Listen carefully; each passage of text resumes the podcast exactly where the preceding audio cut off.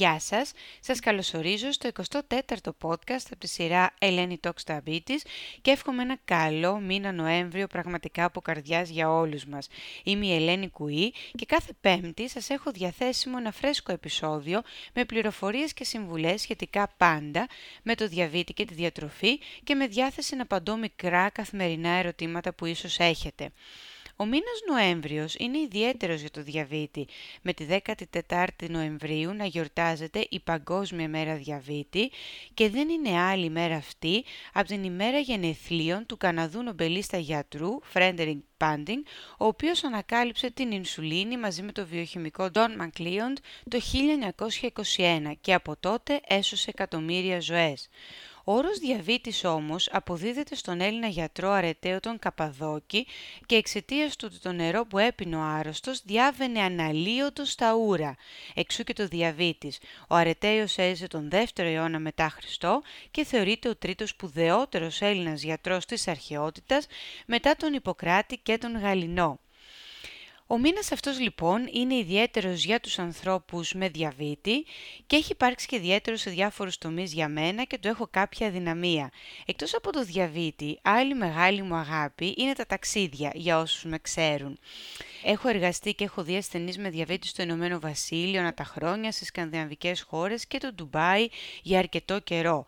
Και αφού δεν μπορούμε να ταξιδέψουμε υπό τις παρούσες συνθήκες, σκέφτηκα να μας ταξιδέψει λίγο το φαγητό σε διαφορετικές έθνη κουζίνες που θα βρίσκαμε όμως και στην Ελλάδα και να δούμε πώς θα μπορούσαμε να διαχειριστούμε τα γεύματα αυτά και θα υπολογίζαμε τους υδατάνθρακές τους ανάλογα. Δεν το βάζουμε λοιπόν κάτω και κάνουμε πρώτη στάση στα Αραβικά Εμμυράτα και την ευρύτερη εποχή με κουζίνα αραβική, λιβανέζικη και σαφώς με επιρροές της Μεσογείου.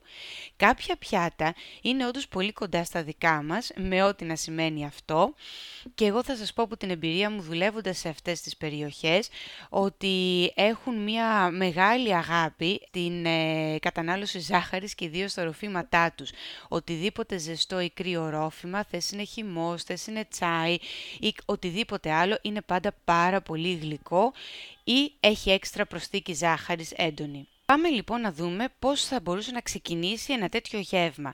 Θα υπήρχε σίγουρα μία σαλάτα ή ταμπουλέ, θα σας τα εξηγήσω σε λίγο, και συνοδευτικά όπως το χούμους ή μία άλλη ε, κρεμόδη σαλάτα μπαμπαγκανούς και ίσως με την προσθήκη ε, της γνωστής πίτας. Σαν πρώτα πιάτα ή πιο μικρό γεύμα μπορεί να σταθεί και το φαλάφελ, το οποίο το βρίσκουμε και στην Αθήνα και έχει πια διαδοθεί και σε εμάς εδώ. Τι είναι όλα αυτά τα προηγούμενα περίεργα όμως, όταν λέμε ταμπουλέ, ταμπουλέ είναι μια σαλάτα που στη βάση της έχει το πληγούρι, ντομάτα ψιλοκομμένη και μαϊντανό. Όπως καταλαβαίνετε είναι εξαιρετική πηγή φυτικών ινών και σε μία μερίδα περίπου 300 γραμμαρίων που σίγουρα θα μοιραστεί μια παρέα, εκεί αποδίδει 17 γραμμάρια δατανθράκων και μόλις 150 θερμίδες.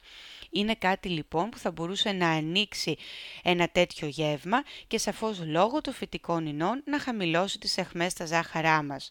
Τώρα το χούμους, για όσους μας ακούνε και δεν γνωρίζουν, είναι και αυτό μια κρεμόδες σαλάτα με βασικά του υλικά το ταχίνι, ρεβίθια και ελαιόλαδο. Πάλι πολύ καλή πηγή φυτικών ινών, αλλά σαφώς πιο πλούσια λόγω του ρεβιθιού ε, σε υδατάνθρακες, σε μία μερίδα εστιατορίου των 200 γραμμαρίων, που πάλι πρόκειται για κάτι που θα μοιραστούμε με τους υπολείπους, θα έχει 21 γραμμάρια υδατανθράκων, αλλά βέβαια είναι τούρμπο στις θερμίδες του. Ε, γύρω σε 600 θερμίδες λοιπόν θα μας δώσει αυτή η μερίδα των 200 γραμμαρίων, εάν την καταναλώναμε όλοι. Αντιστοίχως ε, το μπαμπαγκανούς που πάλι στέκεται σαν τα πρώτα πιάτα των γευμάτων αυτών είναι ένας πουρές μαγειρεμένης μελιτζάνας με ταχίνι και ελαιόλαδο, ακόμα ελαφρύτερος σε υδατάνθρακες από το χούμους. Στα 200 γραμμάρια αυτή η μερίδα αποδίδει 9 γραμμάρια υδατανθράκων. Και όταν μιλάμε για τα φαλάφελ, δύο μικρά τεμάχια στη μερίδα μας, περίπου των 70 γραμμαρίων σύνολο και τα δύο μαζί, δίνουν περίπου 12 γραμμάρια ανθράκων. Εδώ όμως θέλω να σκεφτείτε ότι το φαλάφιλ που έχει και αυτό στη βάση του το ρεβίθι είναι τηγανισμένα, άρα αυτή η μερίδα περιέχει και περίπου 8 γραμμάρια λίπους. Άρα με τη σαλάτα, με τις, ε, τις κρεμόδες σαλάτες με βάση τα ρεβίθια ή τη μελιτζάνα, μπορεί καλά να ξεκινήσει ένα τέτοιο είδους λιβανέζικο αραβικό γεύμα και αν προσέξουμε και στα κυρίως και μείνουμε μακριά από πιάτα με κρέας αναμειγμένο με ξηρούς καρπούς, αποξηραμένα φρούτα και όσπρια που συνήθως ετοιμάζουν αυτές οι κουζίνες, μπορούμε να τα πάμε και πολύ καλά στο σύνολο των ε, γευματικών ζαχάρων. Όμως, επειδή μου ακούστηκε πάρα πολύ νόστιμο αυτό το γεύμα, έτσι όπως το σκέφτηκα, ας πάμε να μετρήσουμε ένα τέτοιο πιάτο όπως ας πούμε το κοτόπλο τάντζιν, όπως λέγεται, με κούσκους συνοδευτικό. Εμένα προσωπικά μου αρέσει πάρα πολύ το κούσκους, αλλά πρέπει να θυμηθείτε ότι θα απορροφηθεί υδατάνθρακας που θα απορροφηθεί πάρα μα πάρα πολύ γρήγορα, άρα θα τεινάξει και τα ζάχαρά μας πολύ ψηλά και άμεσα. Τώρα, μία, μία μερίδα εστιατορίου θα δώσει περίπου 300 γραμμάρια από αυτό το μείγμα με το κοτόπουλο, που σε αυτό το πιάτο, έτσι το πλούσιο που περιέγραψα, έχουμε και αποξηραμένα φρούτα, έχουμε και έξτρα όσπρια ρεβίθια συνήθως ή φακή και έξτρα πατάτα μέσα στη σάλτσα. Αυτό λοιπόν από μόνο του θα έχει 25 γραμμαρίων υδατάνθρακα πριν καλά, καλά ασχοληθώ με το συνοδευτικό που είναι το κούσκους. Αν τα έχω 200 γραμμάρια κούσκους λοιπόν συνοδευτικό σε αυτό το μείγμα του κοτόπουλου με τα υπόλοιπα, όλο αυτό το γεύμα αποδίδει ένα μεγάλο φορτίο υδατανθράκων γύρω στα 80 γραμμάρια σύνολο και 26 γραμμάρια λιπαρά.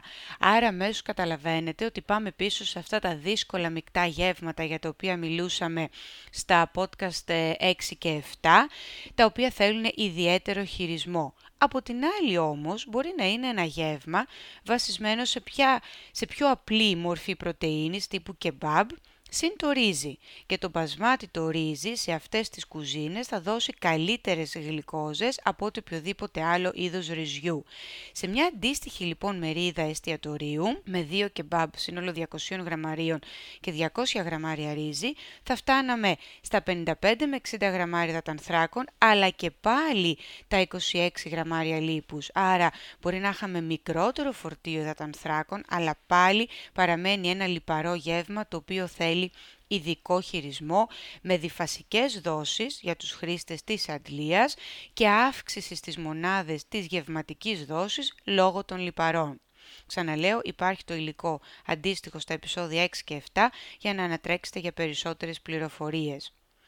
Και επειδή κανένα τέτοιο γεύμα δεν είναι πλήρες χωρίς επιδόρπιο και θα σας πω ότι αν βρεθείτε σε αυτές τις χώρες θα επιμείνουν έστω και λίγο να δοκιμάσετε ε, από το γλυκό θα μετρήσω τον μπακλαβά ο οποίος είναι αγαπημένος αλλά και μέρος της δικής μας έτσι κουλτούρας και κουζίνας. Ένα κομμάτι των 60 γραμμαρίων, όχι και πάρα πολύ μεγάλο, θα αποδώσει αμέσως αμέσως 32 γραμμάρια δατανθράκων και 15 γραμμάρια λίπους.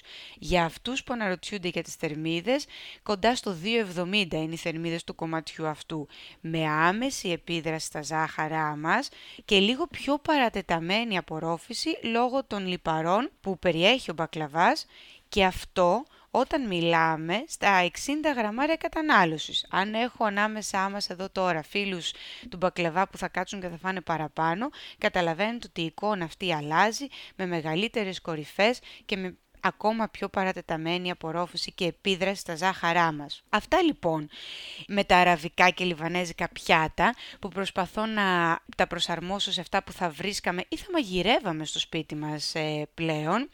Νόστιμα είναι πάρα πολύ, θέλουν τη μελέτη τους όμως και σίγουρα να συνδυαστούν με φυτικές είναι στην έναρξη του γεύματος και θυμηθείτε παρακαλώ προβάδισμα στην ινσουλίνη.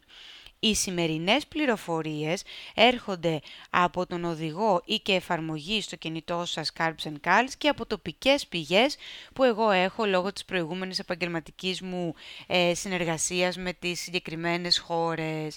Στο επόμενο επεισόδιο εγώ θα συνεχίσω ακάθεκτη το ταξίδι μας μέσω της διατροφής σε μια άλλη αγαπημένη γωνιά του κόσμου και κουζίνα, την Ασιατική. Μέχρι τότε να είστε όλοι πολύ πολύ καλά, να προσέχετε και να παραμένετε ψύχρεμοι για τις εβδομάδες που έρχονται. Γεια σας!